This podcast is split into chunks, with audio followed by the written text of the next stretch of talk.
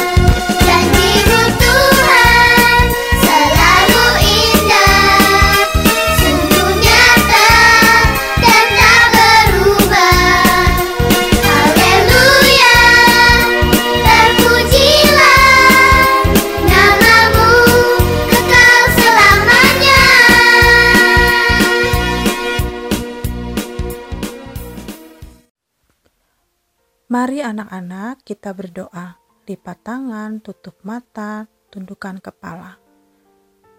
Tuhan Yesus, pagi ini kami bersama akan merenungkan firman Tuhan. Kiranya roh kudusmu yang akan memberikan pengertian yang baru akan firman-Mu. Dan tolong kami Tuhan untuk mengerti dan dapat melakukannya di dalam kehidupan kami sehari-hari.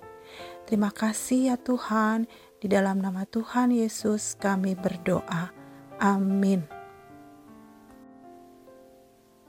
Anak-anak, renungan pada pagi ini diambil dari Amsal 10 ayat 17. Amsal 10 ayat 17. Mari kita membacanya bersama-sama ya. Siapa mengindahkan didikan menuju jalan kehidupan, tetapi siapa mengabaikan teguran tersesat. Tema renungan pada pagi ini adalah lampu warna kuning. Anak-anak kalian tahu kan traffic light yaitu lampu lalu lintas. Di lampu lalu lintas itu ada lampu yang berwarna merah, kuning, dan hijau.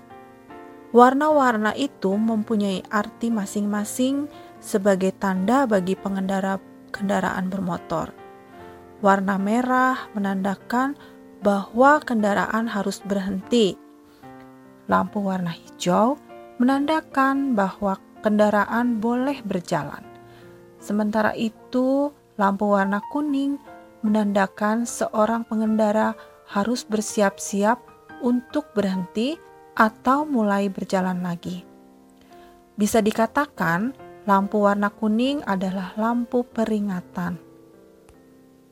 Meskipun begitu, kebanyakan pengendara memberi arti lain untuk lampu warna kuning.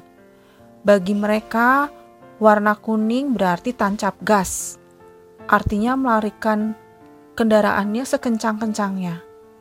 Mereka tidak akan peduli kalaupun saat kendaraannya tepat di garis berhenti. Lampu merah sudah menyala. Tentu saja hal itu sangat berbahaya dan tidak jarang terjadi kecelakaan gara-gara sikap pengendara yang seperti itu.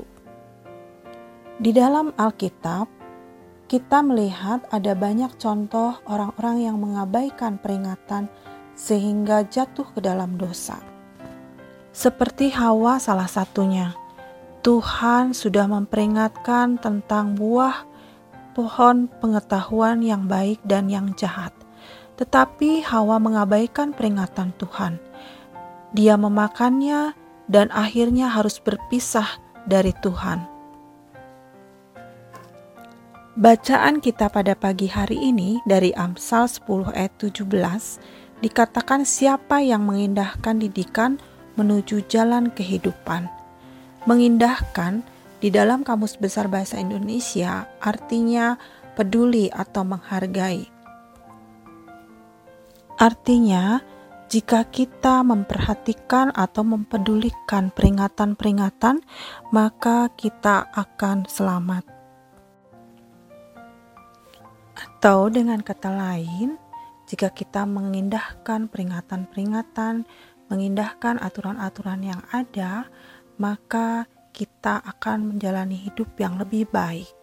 Seperti contoh orang-orang Majus yang mau mengindahkan peringatan yang mereka peroleh melalui mimpi, sehingga mereka tidak kembali kepada Herodes. Yang besar kemungkinan jika mereka kembali, maka akan menyulitkan posisi mereka. Sama dengan kehidupan kita banyak peringatan-peringatan yang diberikan.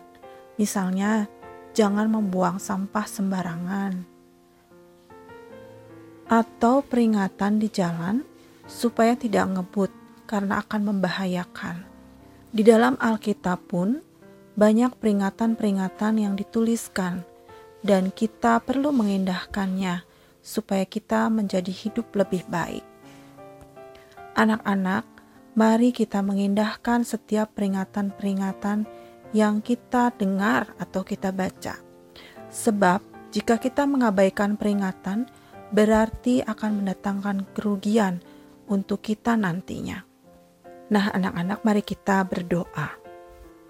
Tuhan, kami bersyukur untuk firman-Mu di pagi hari ini, dan kami bersyukur untuk adanya peringatan-peringatan di dalam kehidupan kami. Karena itu berarti Tuhan sangat mengasihi kami. Ajarkan kami Tuhan untuk dapat mengindahkan peringatan-peringatan itu. Pagi ini kami pun mau berdoa Tuhan untuk setiap kegiatan yang akan kami kerjakan bersama-sama dengan teman-teman, dengan guru kami, dan juga orang tua. Kiranya Tuhan memberkati kami semua Tuhan. Kami juga berdoa Tuhan untuk penanganan virus corona yang masih berlangsung sampai saat ini.